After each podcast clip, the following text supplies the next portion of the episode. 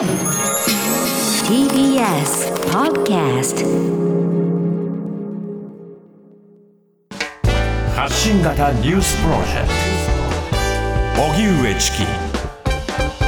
セッション。発信型ニュースプロジェクト荻上チキセッション。荻上チキと。南部ひろみが生放送でお送りしています。ここからは特集メインセッション。今日のテーマはこちらです。メインセッショディスカッションモード感染拡大相次ぐ辞任。明日開幕するオリンピックの意義を考える。明日新型コロナウイルスの影響で1年延期された東京オリンピックがいよいよ開幕します。しかし新型コロナの感染拡大が続き多くの会場では無観客になることが決定。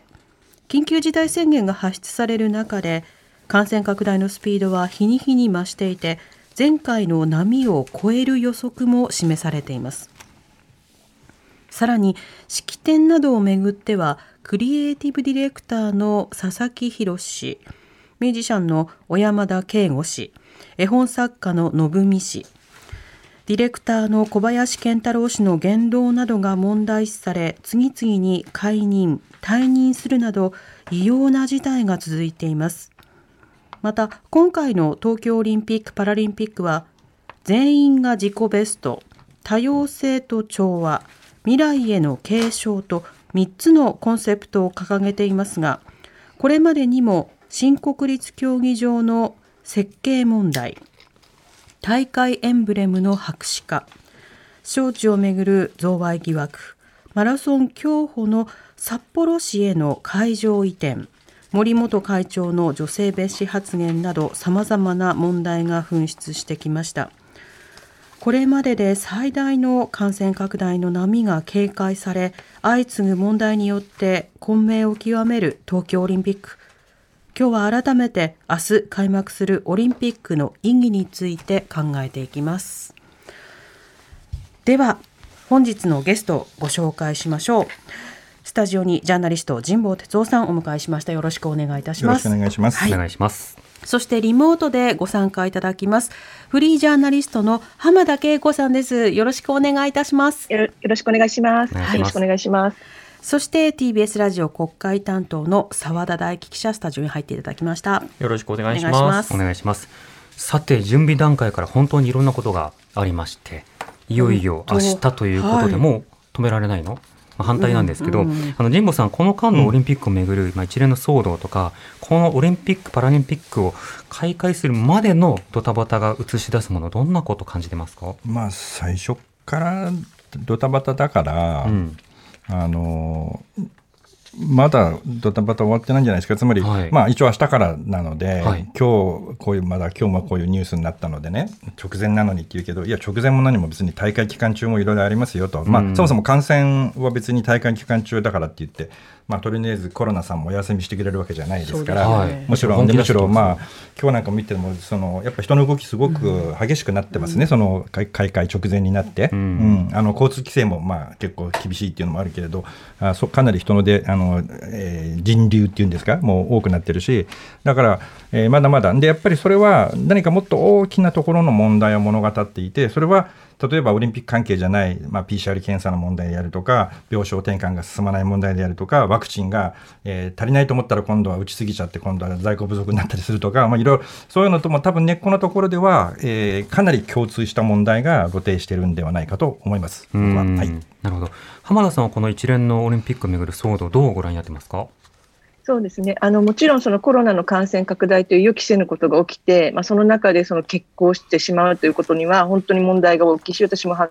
対です。うんでそれ、まあ、じゃあもしコロナがなければじゃあどうなのかって、これらのいろんな問題が起きなかったのかというと、私は起きていたと思います。はいなぜならば、まあ、例えばその森会長のあの女性蔑視発言、まあ、これはですね、まだあの日本のまあ、意思決定層における男性のまあ非常に本音を表していたと思って、まあ、あの本音が出てしまったわけですよね。うんとかですね、まあ、今回のあの小山田圭吾さんのインタビューに関しても、まあ、非常に今、そのこの数年で、海外ではもう大きく、まあ、MeToo も含めて、ブラック・ライブスマターも含めて、この差別意識、まあ、人権意識っていうのが加速度的にこうアップデートされてる、そこに日本がついていってないっていうことが、一つすごく今回あらわになった大会だったなということと、うんもう一つは、まあ、これはコロナになってより感じたことなんですけども、私は今回その、やっぱりそのな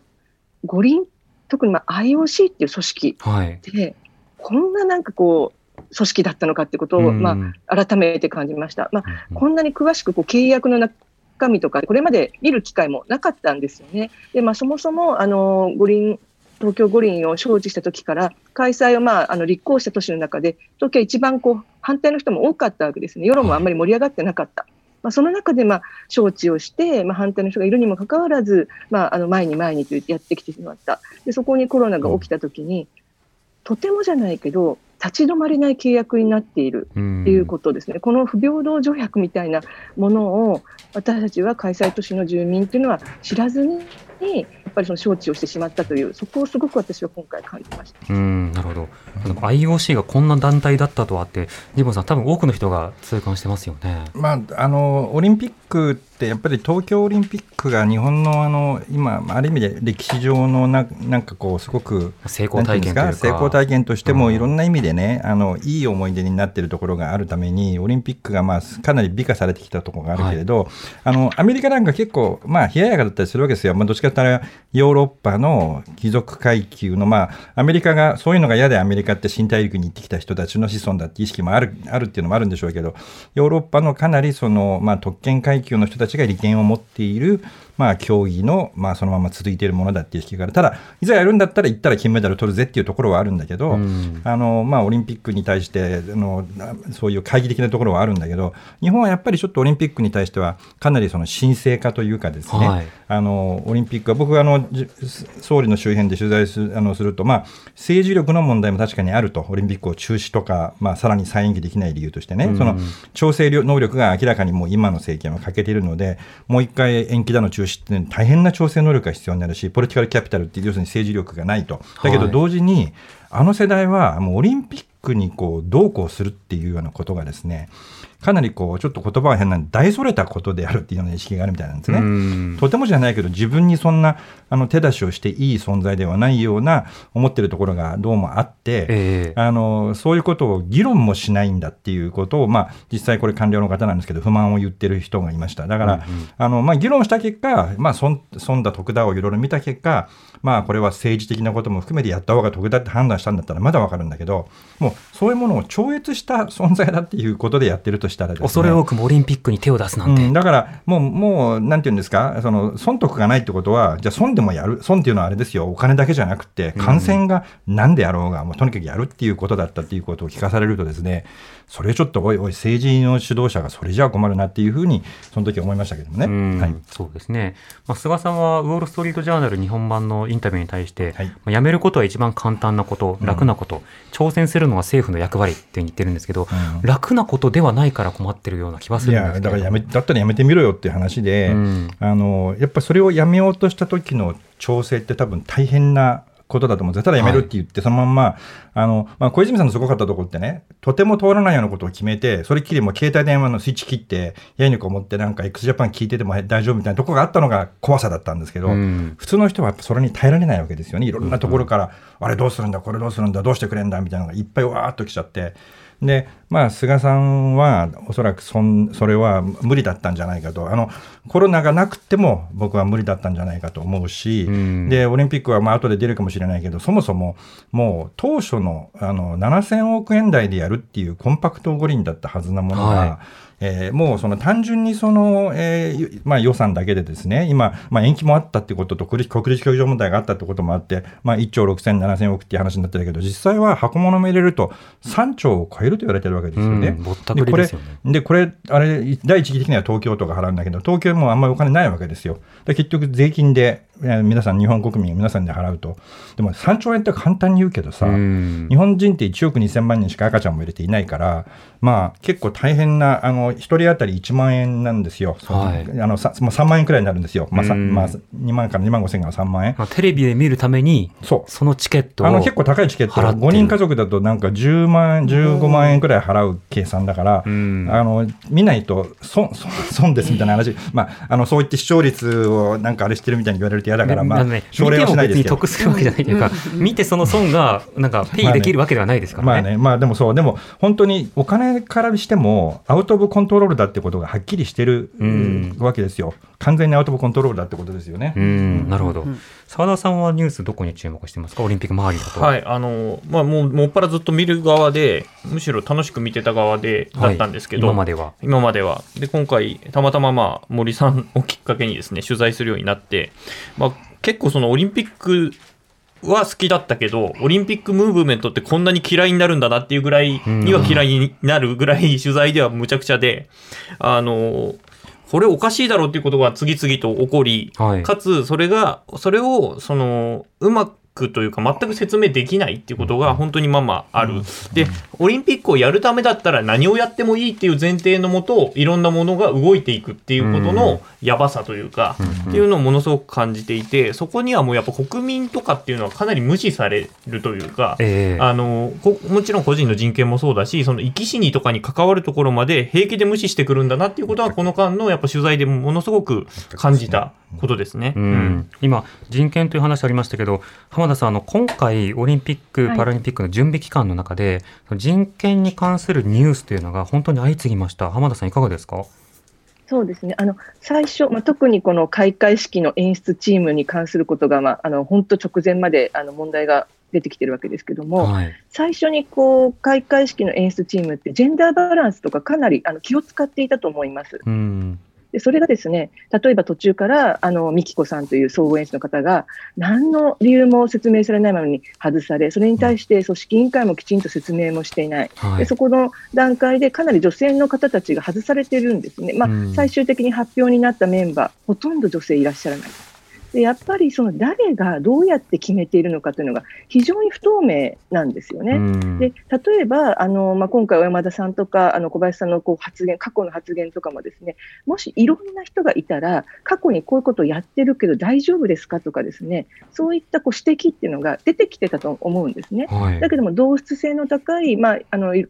あるところではおなお仲間がお仲間を指名しているという書き方をされてましたけども、うんまあ、自分たちが声をかけやすい、まあ、いろいろあって、もう演出が2点、3点して、時間のない中で引き受けてくれた人っていうのがいなかったのかもしれません。でも結局、声をかけやすい人に、えーかけてしまったという側面があるのではないかと思ってます。そうするとですね、うん結局こう仲間内のあこれぐらいだったら大丈夫だろう。許されるだろう。あこれは笑いなんだからとかですね。過去のことだからって言ってあの言ってしまったのではないかと思ってます。だから結局こう決める側に多様性がないことが今回のいろんな問題の一つのきっかけなのかなと思っています。うん特にそのジェンダーに関するさまざまな別紙発言であるとか、ジェンダーでいうとその性的マイノリティに関する理解増進法、あるいはその別のテーマだというと、入管難民法でより解約をするような中身を出してきたことなど、いろんなその側を作ることすらしない、あるいはある種それをそのテーマとして掲げること自体を何か多くの人たちに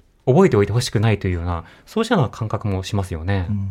そうですね、まあ、あのこの五輪の理念ということで言えば多様性とかその平等とかですねはい。えーみんなが一人一人尊重されるということですよね。少なくともやっぱりその理念を徹底的に守るみたいなことをしていれば、もっとやっぱり理解は広まったと思うんですよね。うんで私あの先日の朝日新聞であこれはひどいなと思った記事があってあのアメリカのパラリンピックのまあ水泳選手の方でベッカ・メイヤーズさんという方が東京五輪へのあの東京パラリンピックへの、えー出場を辞退されたんですね。はいでそれはあのベッカさんっていうのは盲ろうの方なんです。でうん介護者がいない、介助者がいないと、リオの時にすごく困られて、選手村を移動することも、食事もすごくあの不自由だった。だから、いつもお母様が帯同されるらしいんですけども、はい結局その帯同ができなかったんですね。許されなかった。うんでそれによってやっぱり出場を辞退されたと。でえっと、アメリカのパラリンピックの水泳選手34人いるあのいらっしゃるんですけども介助者が1人なんですって。うんそれって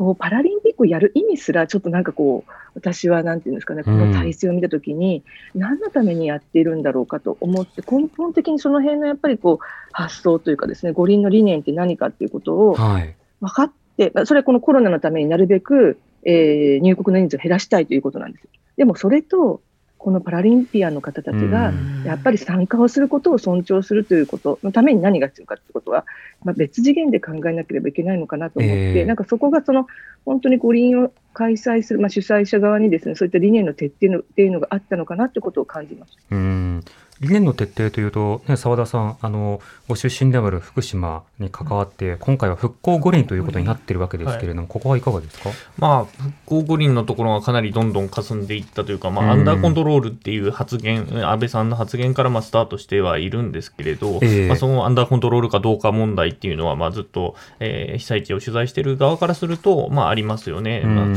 で、なおかつ、その、うまあ、今回、その、例えば、その、えっ、と、選手村の食事のところで被災地の食材を出すっていう話になってるんだけれども、そこのところがあーちゃんと明記をしてないだとか、例えばうん。伝えるっていうことに関して、えー全然意識的じゃないということが、えーすでにメディアで報じられたりだとか、うーで、もともとはその被災地を回るっていうツアーとかをあー入れ込むということを言ってたんだけれども、ええまあ、コロナでできなくなったと。じゃあできないなりに何をするかっていうところもあまり見えてこないというようなところで、もうそそもそものスタートがもうブレているというか、うん揺らいでいるところではあるかなというふうに思います。なるほど。そうしたその被災地の例えば食事を提供するとなったときに、それにその反発をするというか抵抗を示す国や選手団というのを今回取り上げられていますよね。そうですでね。そうしたような時にどういったコミュニケーションを取るのかというのは、より問われるものではあると思うんです。で、当然ながら、そのような対応をされると、いや、違うよね、事実を知ってないし、しかし、その不透明さというものがあるのであれば、説明が必要だよねっていうコミュニケーションが必要なんですけれども、では、そもそも、もともと今回のオリンピック・パラリンピックに合わせて、この発信をしますっていうことが、国民にどこまで示されていたのかということも改めて振り返る必要はありそうですよね。うんそうですね。そこが結局、じゃあ、そそもそもまあ、延期されてるっていうのもあるはあるんですけど、スタートの時点で何を言ってたかっていうことがもう、もうすでに見えなくなっているというか、まあ、もうコロナっていうことが起こってしまっているということもあって、うんそれが分からなくなってますよね。うんうん。リスナーの方から今日はメールをいっぱいいただいてます。はい。まず東京のケロさんからありがとうございます。ありがとうございますオリンピック開会式数日前でも耳を疑うような課題が次から次に出てきて驚きを通り越して呆れて言葉を失っています。やはりそもそも開催地として立候補するには力量も資格も足りていなかったのだと改めて実感しています。ただ実施することだけが至上命題になっていてオリンピックを通してどういうメッセージを伝えたいのかが終始はっきりしていないことが問題の根底にあるのではと思います。オリンピックの開催意義を根本から問い直す良い機会を日本が生かすことができず非常に残念です。オリンピックが開催されてもアスリートには申し訳ないですがもはや主張する意欲はありませんといただきましたはい。もう一通いただいてます。はい、ラジオネーム岡恵美さんです。ありがとうございます。コロナ以前の問題として日本が抱える人権やダイバーシティの問題などなどを見るにつけ、この国でオリンピックを開催する資格なんてないのでは？さらに崇高なオリンピズムと照らし合わせると、世界のどの国がオリンピックを開催する資格を有しているのだろうと思ってしまいます。本来であればコロナの世界的な流行は東京五輪の中止ひいてはコマーシャリズムにえコマーシャリズムご利用しなオリンピックの開催意義存在意義を根本から見直す良いきっかけになったはずなのにその機会を逃してしまったのが残念です。うん人権問題山積みの中で本当にそれやりますとよう言えたなっていうようなそういった指摘ですけれども、神保さんいかがですか、うん、あの今のメールの方が非常に重要な点を指摘していると思います。そのもともと日本が持ってた課題なんですよね、はい。でそれをきちんと取り組んでこなかった、えーそこでオリンピックなんていうものを下手に開こうとしたもんだから、えーそうしたものが、まあ、まあ、これはある意味ではいいことでもあるんですけど、白日のもとにさらされることになってしまった。要するにそれが、そういうのがいっぱいあるのに、まあ、今までそこにきちんと手当てもしてこなかったし、目もつぶってきたし、えーやってこな、やるべきことをやってこなかったっていうことなんですよね。はいでも、まあ、オリンピックとかがなければ、それがずーっとそのままになってたかもしれないけども、下手にオリンピックやったから、まあ、出てきたと。で、出てきたのはもう本当に恥ずかしいことだし、問題が明らかになったんで、問題は問題なんですけど、あの、まあ、ある意味ではオリンピックのおかげで、そうした問題が出てきて、あ、やっぱ世界はこういうのはぜ絶対許してくれないんだっていうふうに、まあ、そういうふうに思ってもらわなきゃ困るし、逆に言うと報道の仕方もですね、うん。あの、ちゃんとしないとですね、なんか世界が怒ってるからしょうがなしにやめさせたみたいな話になっちゃうとですね、ええ。何が悪かったのかが分かんないような話で終わってしまうと、特にその若い人たちや子供たちがですね、誤解するといけないので、やっぱりそこは逆にこの機会に、まあオリンピックの前日ですけどね、うんうん。なんでやめなきゃいけなかったのか、なんで問題なのかっていうようなことは、あの今更かもしれないけど、きちんとあの説明する、えー大人が大人がっていう意味も含めてですね、あと大人でも分かってない人もいるかもしれないですから、うん。あのそれそういう議論をメディア上でいろいろといろんな形でやる、まあ、いい機会じゃないかなと思う、あの変な話、オリンピックの中継1個ぐらい潰してもいいから、この話をすべきじゃないかなと僕は思いますね。はい。うん、そうですね。浜田さんは今のメールいかがですか？そうですね、今のメールで、その縮小する、まあ、いい機会になったのではというご指摘、まさにそう思います。あの、はい実は印象に残っていた報道があって、これ、朝日新聞だったんですけども、まあ、その延期に、まあ、去年の3月で延期になった時点で、組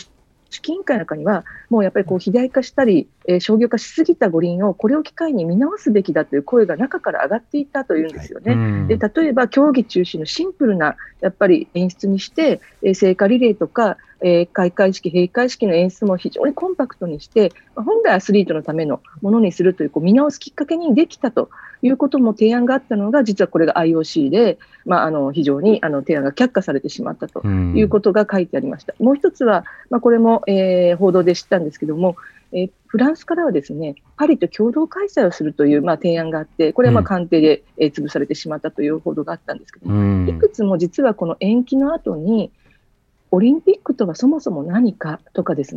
ね、やっぱりこれだけ肥大化したものを見直すいいきっかけになるのではという、やっぱり意見は内部にもちゃんとあったんだなと。でそれをなぜやっぱりこう実現ができなかったのかっていうところは、うん私たちはこのオリンピックが終わった後に、すごくいろんなことを検証しなければいけないなというふうに思っています。うんうんいろんな、例えば2年延期案とかもあったのに1年になったとかうんいう話も言われてるので、いくつかあるレパートリーがあったとしても、より悪い方を選ぶ。そしてプラン B は考えないということが、うんジモさん続いているようですね。いや、そこはね、だから、前もこの番組でお話しさせていただいたと思うんですけど、今回のま特に政権の決定、まあ、安倍政権、えー菅政権の決定は、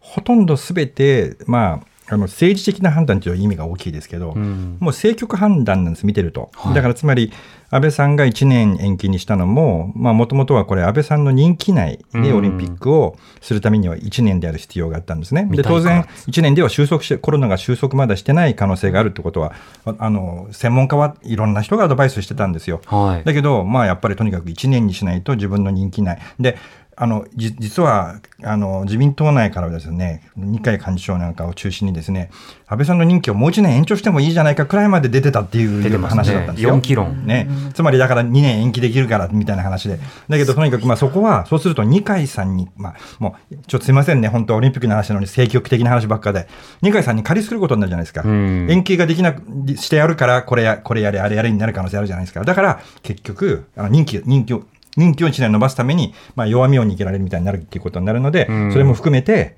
えー、1年の延期になったっていうこともありますしね。それから、今回だって衆議院選挙の前ですから。で、オリンピックも今回何があってもここでやんなきゃいけないのは、多分に政局的な意味合いがやっぱ深いわけですよね。これ、うんやっぱり、あの、えーか感染が増えた中で、総裁が、まあ、総裁としての任期を迎える。それから10月には衆議院が任期を迎える。うんで、あコロナとの関係の話は、この後5時台によりわかりました。詳しく議論していきましょうわかりました。はい。まもなく5時になります。TBS ラジ TBS ラディオ。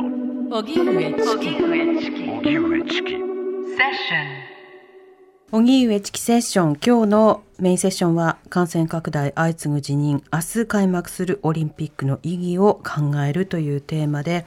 えースタジオにジャーナリストの神保哲夫さんよろしくお願いします。よろしくお願いします。リモートでフリージャーナリスト浜田恵子さんよろしくお願いいたしますよろしくお願いします。はいそして TBS ラジオ国会担当澤田大樹記者にも入っていただいていますよろしくお願いします。お願いしますささてあのオリンピックというのは、まあ、そもそもねあのスポーツを行う大会ではあるけれども、はいその中でやっぱりその国家主義とかあるいはそのある種のジェンダー規範というものを多くの人たちにこう押し付けるようなそうしたイベントになり続けてきていたわけですよね。で一方で神保さんいろんな人権問題がこの間露呈したっていう話がありました、はい。僕も最近そのことを思っていて、はい。ある種のその看板効果ってあると思うんですよ。うん。どういうことかというと例えば SDGs と掲げた、うん。でそれは考えなしに掲げたかもしれないけれども、掲げたからにはこれと矛盾してるけどっていう追求を受けるようになるわけですよ。はい。で人はその一貫性原理というのがあって、その言ったこととやってることが矛盾してると居心地悪く覚えるから、一旦看板を掲げたらその看板に見合った行動を取るっていうふうに、うんまあ、動くと点はあるんですね。となると、オリンピズムって掲げたじゃんとか、多様性って掲げたじゃんってなれば、それに反してるじゃないかっていうツッコミにある種答えなきゃいけなくなるので、言うなればこういった今起きている様々な問題発覚っていうのは、ある種必然的なもので、うん。こんなに人道的問題に反しているものがあったじゃんっていうことを、ある種発掘する時期ということにオリンピックやりますってなった段階でセッティングされるんですよね。うん。だからそれが次々とまあ指摘されるというのはある種必然で、うん。なんでこうなったのって言ったら、いや、オリンピックというのはもしかしたらそういったものかもしれないと。その国のいろいろな問題というものを短期間で熱狂的にあぶり出すということが今回必須になるのかもしれない。というような点すら言えるわけですよ。しかし一方でオリンピズムの掲げる崇高な理念と、オリンピックの IOC の実態とするには、あの、乖離があって、となるとそもそもオリンピックに対する信頼性とか持続性そのものがうん。より問われると思いますが、そこはどうですか、あのねまあ、IOC とかオリンピックの持ってる商業性っていうのは、まあ、ずっと言われてきたことですそれ自体はそれでその問題っていうのは、まあ、日本も、まあ、本当にもう電通が全面的にこう深く入ってやってるやまあいろさまざまな利権がねそこに絡んでくるのは、まあ、もう皆さんも知ってる通りだただねあのそれはそれで問題としてやんなきゃいけないですよただですねオリンピックを開くっていうふうに、まあまあ、これ政治指導者が決めたわけですよね。まあ、政権でありそれから東京とか決めたわけですよね。猪瀬でねさんの頃、うんその前に石原さんの頃。そうですね。でね、それが決まり、そのオリンピズムや、あるいはこの人権問題、浜田さん浜田浜田さんが言ったジェあのジェンダーの話や、さまざまな人権問題なんていうものをですね、なんとか、えー良くしていこうと、その政治リーダーが思ってるけど、なかなか国内でいろんな難しい壁があって、目詰まりがあって、うまくいかないんですよっていうような立場なんだったらば、このオリンピックを一つの、なんていうんですかね、機化としてというか、オリンピックをこう、その、えー短所としてそういうことを進めることができるんですよ、オリンピックっていうのは。そういう、あの、オリンピック自体が実際は腐っていようがなんだろうが、それに使えるものなんです、間違いなく。口実として間違いない。口実でもいいし、それから実際に、まあ、オリンピックをそういうものに、あ、東京大会はでも、オリンピック自体は結構腐ってるけどさ、東京大会はすごくいい大会だっていうね、こういうとこがすごい進んだんだからっていうことは可能だったわけですよね。でも、政権に、あるいは政治リーダーにその理念がなければ、逆に、そういうことが理念がなく、なおかつ日本社会がこうした問題をまだまだいっぱい課題として抱えているってことが、むしろ露呈する役割を果たしちゃう。だからうん、あの、諸刃の、まあ、その剣なわけですよね。うん要するに、あの、進めようとすれば進めることもできる。もし政治リーダーがその理念、理念ややる気やウィルを持っていればですよ。でも、理念がない、ウィルもない、えー力もなければ、逆にそれが、まあ自分たちにその返ってきちゃう。で、今回はもろにその NASA が、えー全部露呈するような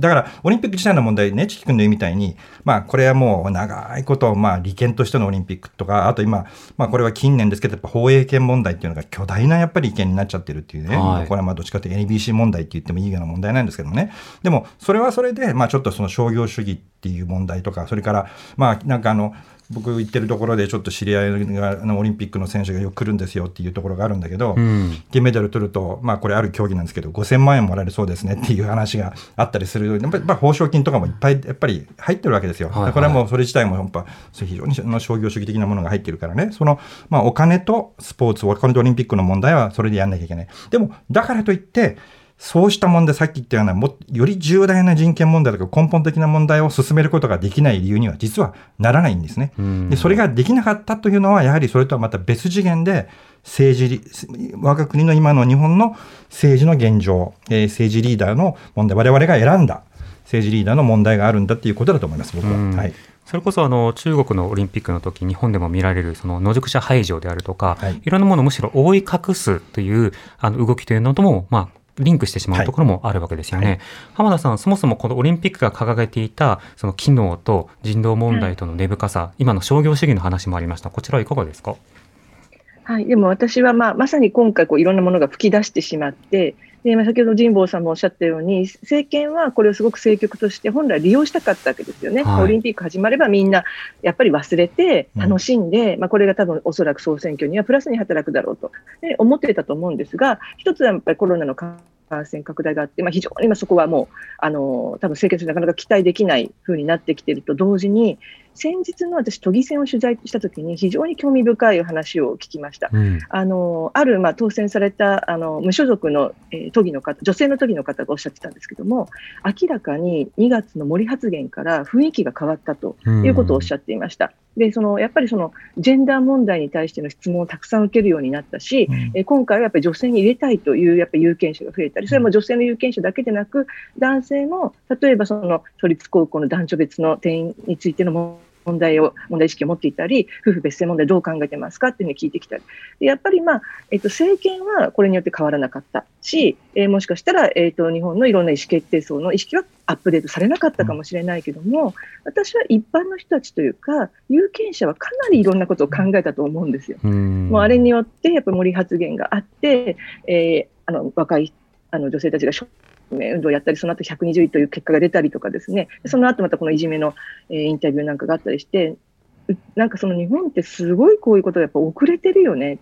まずいよねって言って、やっぱりそれが次のやっぱり選挙に、どういうふうに皆さんがあの一票を投じるのかには、私は結構影響があるんじゃないかなということを都議選で感じました。うんだからまあ共通記憶となった時にそれをどう語るのかっていうことも問われてくるということです。で、今ではそのオリンピックのまあ開催のまあ動線というか、いろんなその設定の中で、まあ、様々な問題も生じている、次々と生じているわけですね。で、澤田さんが、あの、野党のヒアリングの方も、はいはいはいあの取材されていますけれども、昨日、国会ですか？あれば、野党ヒアリングあれはですね、あの、立憲民主党のはい部会に、えー内閣府とかが呼ばれて、うんえーそこでまあ、オリンピックの感染状況等々についてやり取りをしている中で、はい。えーちょっと面白い音声があったので、うん。お聞きいただけますか？はい。では、えっと、立憲民主党の佐伯武史衆議院議員と、えー内閣官房担当者とのやり取りをお聞きください。未受験者への通知のところで、未受験者のうち、特に警告が必要なものを IDCC、これは組織委員会が設置する感染症対策センターが抽出をする、選んで、特に必要なものだけ FA に通知をする、これは担当部署ですね、組織委員会の。担当部署に通知をして検査を受けるように促していく。要するに、全員じゃないんですよ。あのやっぱこういうことをやってはいけないと思うし、あのまるでね、このこの資料があの配布される、これ、えっと、誰に、えー配布されたものどういう範囲で配布されたものなんですか、これは。配布会員とは確認できてませんけど、そのそこに書いてある内容、まあ、今先生がおっしゃった内容についてはですね、組織委員会のスタンスとは異なるというふうに認識しております。あのまずい実態がバレちゃったから、言葉で取り繕ってるとしか思えないんですけど、この資料、かなり信憑性は客観的に見て高いと思うんですよ、15ページ見てください。マスコミの直接は入手してないので、えー、と先生、一度読み上げて、すいません、大変恐れ入ります。そこにあるじゃないですか。彼持ってるじゃないですか。机の下は隠さないで。はい出して表にはい表に出してください。嘘はダメですよ。はいあるじゃないですかそこに。はい15ページ。えー今先生はあの、えーセキュリティのお話もございました、えーこ本来ですねこういうようなその内部マニュアルがその組織委員会の外にあ出るということはあの非常に遺憾だと思っております内部マニュアル。内部マニュアルなんですよ。まさに内部マニュアル。内部マニュアル。いや内部マニュアル。内内部マニュアル。内部マニュアル。そのものかどうかわから言葉尻を捉えて言ってい。ただくに非常にあの心外ですがそのこうい。うようなものが仮にあああこういうようなものってどういうようなものですだからそこにはあるでしょ？だからこういう URL 載ってるでしょ？まさに大会で使ってる PCR 検査者登録の初期画面からこういうふうに入力してくださいねっていうご丁寧なマニュアルなんですよ。違いますか？はい。はいえーというわけで、これはどういったやり取りなんですか、あ。のー選手とか、まあ、大会関係者の、まあ、検査しますよっていうのは、まあ、これ、この間の安全安心の担保だということは、うんまあ、政府側、それから組織委員会側はずっと言ってきたわけですね。はい。でそところがそれが、検査を受けない選手に対して、どうアプローチするかみたいなののマニュアルがあると。はい。いうことが、えー、佐伯武議員のところに、えー組織委員会の内部、えー告発が、あうんからあったと。提供されたと。提供されたと。で、そのマニュアルについてやり取りをしているとはいいうことですね。うん。で、ところが、その、内閣府側はそれは、要するに分からんということを言ってたわけですね。そんなものがあるのかみたいな。確認してない、そして入手してない。っておっしゃってました。はい、言ってたんだけど、私もこの場にい。たんですけど、その、えー、喋ってた側の隣にい。る、えー、内閣府のスタッフのところにはあってですね、紙が。その資料そのものが。資料そのものがあって、で、それを、あの、じゃあそれを読んでください。って言われたところで、い。や、ない。って言ってるから、下にか、机の下に隠した。隠そうとしたんだよ。うん。あの、15ページ開い。てください。って言って、あの、説明している方の隣の職員の方が15ページ開こうと探してたら、そのマイク持った説明者の方が、いや、その資料入手したいので分かりませんって言って、手元に隠した。ささと隠そうとしたで、それを、あの、見つけられてっていうので、で、それはマニュアルなんじゃないですかっていうのを聞いたら、いや、マニュアル、あで、内部マニュアル。ママニュアルのようなものが表に出るのはよろしくないっていうことを言ってて、じゃあマニュアルじゃないかということで、うん、えー、言葉尻を捉えないでくださいみたいな。ということで突っ込まれるという。うん、まあ最終的には、なんか実際には使われない使わ使われていない、えー、マニュアルだと。いうことがおいおいわかると。いうことですね、昨日の夕方だったと思いますけど、はい、はい、これ、場合によっては、その検査を、うん、あのしなくてもいいっていうふうに、特定の人たちを許すかのような運用になっているっていうことが分かってしまうので、ね、だから政府としては、いや、そんなものありませんよっていうふうに、うん、あの言ってるわけだけど、でも最終的には、あるけど、使いませんってなってるんでしょ、うん、でも、それ、その資料を作ってる時点でさ、あの、総理は、これから安全安心で選手たちも含めて、ちゃんとやりますからって言ってるんだけど、やらない想定の資料を作ってたってことは、これダメですよね。あと、昨日、その、同じ佐伯さんの質疑でまた発覚したんですけど、はい、あの、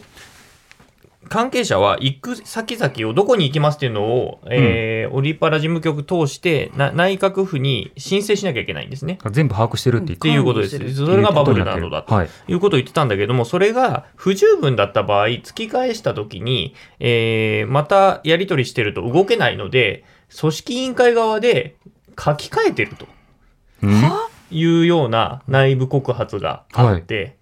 はい、書き換えてるっていうことは？いわば改ざんじゃないですか。っていうことが起きてるんだっていうのがあって、じゃあそれについてはどうなのかと、じゃあ確認しますと。いうことで、うん、で、それに関連してもう一個言うと、まあ、15分ルールというのがあってですね、はいはい。はい、ホテル、大会関係者、メディアもそうですけども、ホテルで基本的には、あの、ホテルの外出てくれるなと。飯買う時も、あの、テイクアウトか、中のホテルの食堂で食べてくれと、いうことを言ってたんだけれども、まあ、あの、組織委員会側が掲示した文章の中では、15分以内に帰ってきてねっていう、うんうん、えー、張り紙をしていたと、はい、いうことで、事実上、そのバブル方式を組織委員会側が破っていたと、それを助長してたっていうことがこの間分かってきていて、はい、まあ、言ってることとやってることが全然違うよねと。いうことが今問題になってるんだけれども、まあ、国会が開いてないので、野党側も追及できないと。いう状況になっている、うん、野党の合同ヒアリングとか、まあ、あれはそれ今の澤田さんの話は立憲のまあ部会かもしれないですけど、うん、野党のヒアリングとか、立憲の部会とかに、まあ、特に内閣府なんですけど、うん、まあ、内閣府っていうのはもう事実上政権と一体化してるんですよね、はい、あの役所っていうよりもどっちかというと政権なんですね。あのまあ、その内閣府問題っていうのは、まあ後で時間あったら話したいですけど、もう野党を舐めていて、うん、要するに野党が何こう景色ばんだところで、所詮野党だろうみたいな、今、国会も開いてないのに何言ってんだ的なところがあるから、そんな手元にある資料ないって言っちゃったら、パッとこう机の下に隠すなんていうようなですね、はいあのそれこそ小学生でもやらないようなことを大の大人が平気でやっちゃうと。ただね今のね15分問題、これはね、まあ、僕あの、知り合いの記者とかが何人か来てるんですよね、はい、海外から。はいはい、海外から、それでね、あのまあ、実何人かとずいぶん話して、まあ、そこに実際ホテルも行ってるんですよ、今、一応、まあ、バブルじゃないじゃない。一応確、いやだからそのバブルも、バブルって、じゃあ僕、何入るために何されて、何をしなきゃいけなかったと思います、そこね、僕がもし感染してたら持ち込んじゃうし、はい、彼らが感染したら僕、それ持ち出しちゃうじゃないですか、うんうん、何を何をしなかったと思います、バブル、いや、一応僕はだから、バブルをですね、突入したわけじゃないですか。はいはいはいね、でまあ、針を刺すようなもんですよ、風船。大変なもんですよ、もう、もうあれの一決ですよ、ね、うん、でなんじゃあな、普通バブルに入るとき、何をしなきゃいけないと思います、まあ、検査と申請と、その後の連絡先の確保。うん、あの入り口のと入り口のところで手の消毒をして入りました、僕は。それだけですか？はい普通の飲食店とかじゃないそれでね、あマスク、僕はマスクは普段からしてるから。熱測るやつは。ん？熱測るやつは？そこも、そこはそれしかなかった。あ、それすらないで、それでね、まあ手、手はちゃんと消毒しましたけどね、まあ普段から。それでね、それで、だからバブルって何かって、それ、あの、全く実態と関係ない想像の世界のことをずっと話してたんですよ。それでね、あの、外国の記者とかの間では、あのウェウェルカムジャパン問題っていうのがありましてね、はい。今の澤田さんが言ったあの15分ルールなんですけど、要するに近くのコンビニまでは行っていいと。うんうん。でね、コンビニに行くとね、日本のメディアが必ず待っててね、要するに、わーって言って、要するに、あの、オリンピック関係者が出てきてるっていうのをまあうん撮りたいから、メディアが言ってくるんですよ。ぶら下がり取材で最初に言う一言が必ず、 Welcome to Japan だそうなんですよ。で、 Welcome Japan っていう問題が、あの、って言ってくるから、取材を受けると叩かれるから、要するになんかもう、もう大したもてなしなわけですよ。日本に来て、はい。ちょっとコンビニくらい行こうと思ったら、 Welcome Japan いいんだけど、要するに、お前ら不良外人が出歩いてるだろうっていう取材に合うから、だからあんまり行くなっていうふうに、それまあ某あのカナダの放送局なんですけど、はい。行くなっていうふうにあの一応お触れは出てたけどまあじっとしてるわけないじゃないですかそんなの。これはどうなったんですか？あの行動監視アプリは。うん？あの位置情報を把握してますからとか。ああとね一応持ってたよ。見見せてもらったけど、でも別になんかそれがあるからえーどうまあ、本人たちは分かんないですよ、誰かがそれで把握してるのかどうか知らない。一応登録はしてるみたいです、登録は一応見せてもらって、そのアプリどんなものって。言って、であのなんか凍ったりはしてなかったです、一応凍ったりはしてなかったです、ただ、そもそも意味ないし、だって僕が普通に接触できちゃうんですよ、であのそれこそそこで相撲を取って帰ってくることができるんですよ、僕、その気になれば、まあ、普通に会話しただけですけど、まあ、うんお茶飲んで帰ってきましたけどね、で彼らも15分なら出てこれるっていうけど、15分じゃタイマーがあるわけじゃないんですよ。うん。ただ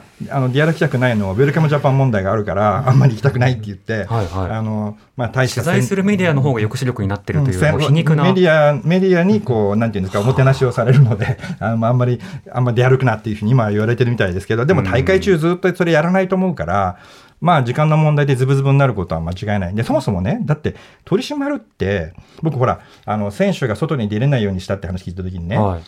じゃあ、それでも、まあ、オリンピック選手みんな若くて、まあ、酒も飲みたいし遊びたいじゃないですか。うん。じゃあ、仮にじゃあ、なんかフェンスかなんかあって、それを脱走したとしたら、じゃあ、外で、おまわりさんが捕まえるんですか？と別に法律明かしたわけでもないのに。うん。でね、ガードマン、脱走した選手の方が見つかるまでもこれだけ時間かかってるそうそう、わけですよまあ、名古屋ね、ではい。ねで、ガードマンだったら、よっぽど足の速いやつ集めないと、絶対追いつかないですよって言ったんですよ、アスリートだか。ら選手なんだから、そんなのね。こっちも陸上部かなんかどっか丸々抱えないと追いつかないですよと。だから、現実的には無理なんですよ。取り締まりったって法律違反じゃないんだから。昨日ボランティアに参加している選手村のボランティアしている方に話を聞いたんですけど、うん。じゃあ注意できるのかっていうと、うん。そういった時のやり取りで何を言えばいいのかっていうのも言われてないし、でも見送ったっていう話もあるでしょ？見分けもつかないと、うん。あのこの人は出ていい人なのか、うん。そうじゃないのか。あの例えばバッジでうん。赤の人はこう黄色の人み,、たいな ID みたいなのあればうん別ですけど、そういったのないと。そんなのもないし、まあ、そもそもそそれだけの金もらってないっていう人も多分あるでしょうから、まあボランティアですからボランティアもそもそもまあもらってないっていうのもあるでしょうから、だから、まあ、無理しないでしょうね、それは。だから、うん。もともと全く実効性のない話を聞かされてたのに、えーまあ、いざやっぱ始まったら、やっぱその通りだったっていうだけで、うん。でバブルはもう完全に幻想なので、えー逆に言うと、バブルがあると思ったって前提で考えると、もう感染がそそれで大丈夫と思っちゃうから、はい。ないことを前提とした感染症対策というふうに考えないと、僕はまずいと思います、これは、本当に。でも澤田さんが昨日質問した時は菅総理は大丈夫って澤田さんに言ったんですよね。まあそうですね。うん。はっきり守れると思いますっていう、あれは結構大事な発言で、うん。あの守れると思いますっていうのははっきり言ったよね、総理は断定した。で検証してくださいというか、そうしたようなことを言ったんですいや、けど、澤田君がね、はもうしつこいからちょっと怒っちゃって、ついはいに口滑らして、守れると思いますって言っちゃったから、うんあれまた官邸内で問題になってて、次にまた同じ質問を誰か仕込みでさせますよ。総理は前のあの会見、ぶら下がりで守れるって言いましたけど、えーどのように守るんですかって言ったら、またなんか打ち消す答えをまた用意するっていう、毎回ね、そのパターンなんですよ。そもそもあれね、ぶら下がり毎回名乗るっていうルールにしたのも、さらとい抑制感がありますよね。だからぶら下がりでさえもう会見のルールが適用されているからそのうちうん菅さんと個人的に会話する時も普通に話してたらルールも守れとか言われそうですよこれああ、なるほど。社社名名乗れと。セッションの荻上です。おはようございます。うん、ご飯食べてる時も社名名乗れとか言われそうですよこのままだと、うん。ちょっと変なことになってきてるんです話が、でもあの今野党ヒアリングの方で資料を隠したあの立憲民主党の部会で資料を担当者が隠したというのはこれ赤木ファイルの問題とも重なっていて、はい赤木ファイルの最初のメールでも野党の方からこういった資料を要求してるけれども出さないでおきたいと思いますっていうのが出発点で書かれているんですよね。こうしたいろんな問題が露呈したという指摘神保さんからいただきましたけど浜田さんはいかがですか？この特にコロナとの関係。そうですね。あの、濃厚接触者に対する扱いなんかも、例えば今、南アフリカのサッカーの選手なんか濃厚接触者に、まあ、あの指定されてますけども、うん私たちが濃厚接触になったら14日間、まあ、自主隔離なわけですよ。はい。ですが、まあ、彼らは毎日 PCR 検査をする、一人で自室にいる、試合前6時間前の PCR で、えー大丈夫だったら試合に出れるって言って、ものすごくやっぱりスタンダードが違いますよね、基準が。うんでそれに対して、やっぱりもうみんな、これだけ人手がやっぱり増えてるのは、なんだよって思いがあると思うんですよ。はい。やっぱりそのこれだけ感染者が増えてて、やっぱり特に若い人が増えてて、かなりやっぱりそのデルタ株、厳しい状況になるって言われてても、守るもうみんなこう気力がないというか、それはやっぱりオリンピックだけ許されているっていうことに対しての、はい。まあある種のやっぱり私はどこか反乱と言ったら変ですけども、気持ちの中で、どうしてっていう気持ちがあってですね、うんまあ、これが非常に感染拡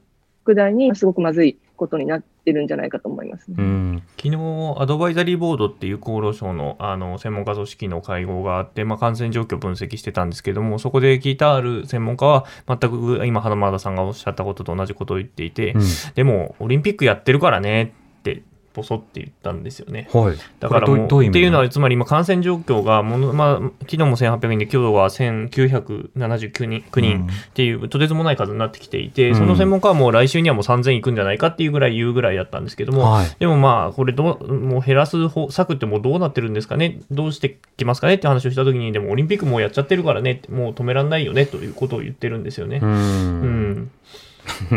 でもあの例えばその構成感ってすごく大事だと思うんです。で例えばそのワクチンもあの検査もあるいはその医療にこう入院できる云々とかもその公正さをどう確保するのかというのはあのあまり考えられてないポイントで、それこそあの平等と公正ってあの若干違うところはあって、うん。その平等とかを例えばやるのであればみんな一律にということなのかもしれないけれども公正の場合だと例えばワクチンの最初のルールは分かりますよね。あの医療関係者や重症になりそうな人から打ちましょうっていうルールはある意味での公正さはあったわけで、うん。その説明というのはなされていて実際にそうしますからと。ただそのようなその説明というものがオリンピック・パラリンピックの開催によって検査ワクチンそして人で医療機関あの医療リソース全部崩れてしまった、うん。だから不公正を作ってしまう人為装置としてオリンピックの開催っていうのが出てしまったんですよね。で、専門家の話を聞いて、あの対策しますよっていうことを、まあ、おっしゃってたわけですね、政府としてはずっと。まあ、安倍さんの時からまあそこを理由にしてきたんだけれども、まあ、ことオリンピックピックに関しては、専門家はもうこれ厳しいよということは、ま、ずっと言ってきてたわけですよ。